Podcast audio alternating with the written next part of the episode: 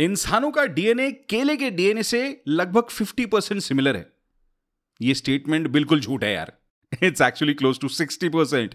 WTF बोल के चौक मत जाओ, समझाता हूं। ब्रेन बिस्किट्स पर माल सस्ता है लेकिन अच्छा है। Don't forget to follow the Instagram channel जहां पर आपको मेरी शक्ल के अलावा ढेर सारे फन फैक्ट्स देखने मिलेंगे, वो भी रोज के रोज।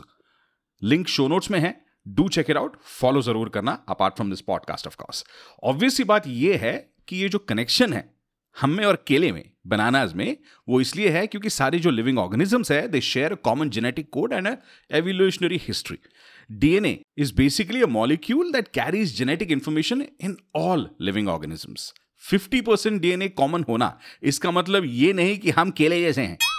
60% genetic similarity है इसलिए क्योंकि we share common genetic features जो related होते हैं cellular process से, metabolism से, growth से, etc. etc.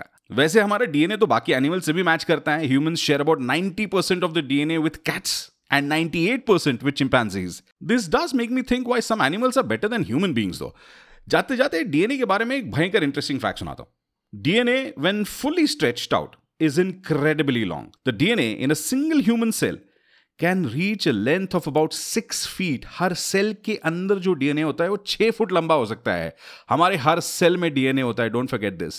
Considering there are trillions of cells in a human body, the total length of the DNA in one person's body could actually stretch from Earth to the Sun and back 300 times over.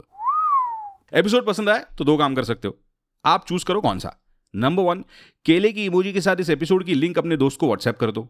Number 2, इस episode या podcast के description में आपको brain biscuit के Insta handle का link मिलेगा जहां पर आपको मिलेगा रोज एक फन फैक्ट। वहां पे जाके आप इंस्टाग्राम पे मुझे फॉलो कर लो। मेरा नाम है अनिरुद्ध, मिलते हैं अगले एपिसोड में। Don't forget to follow the show.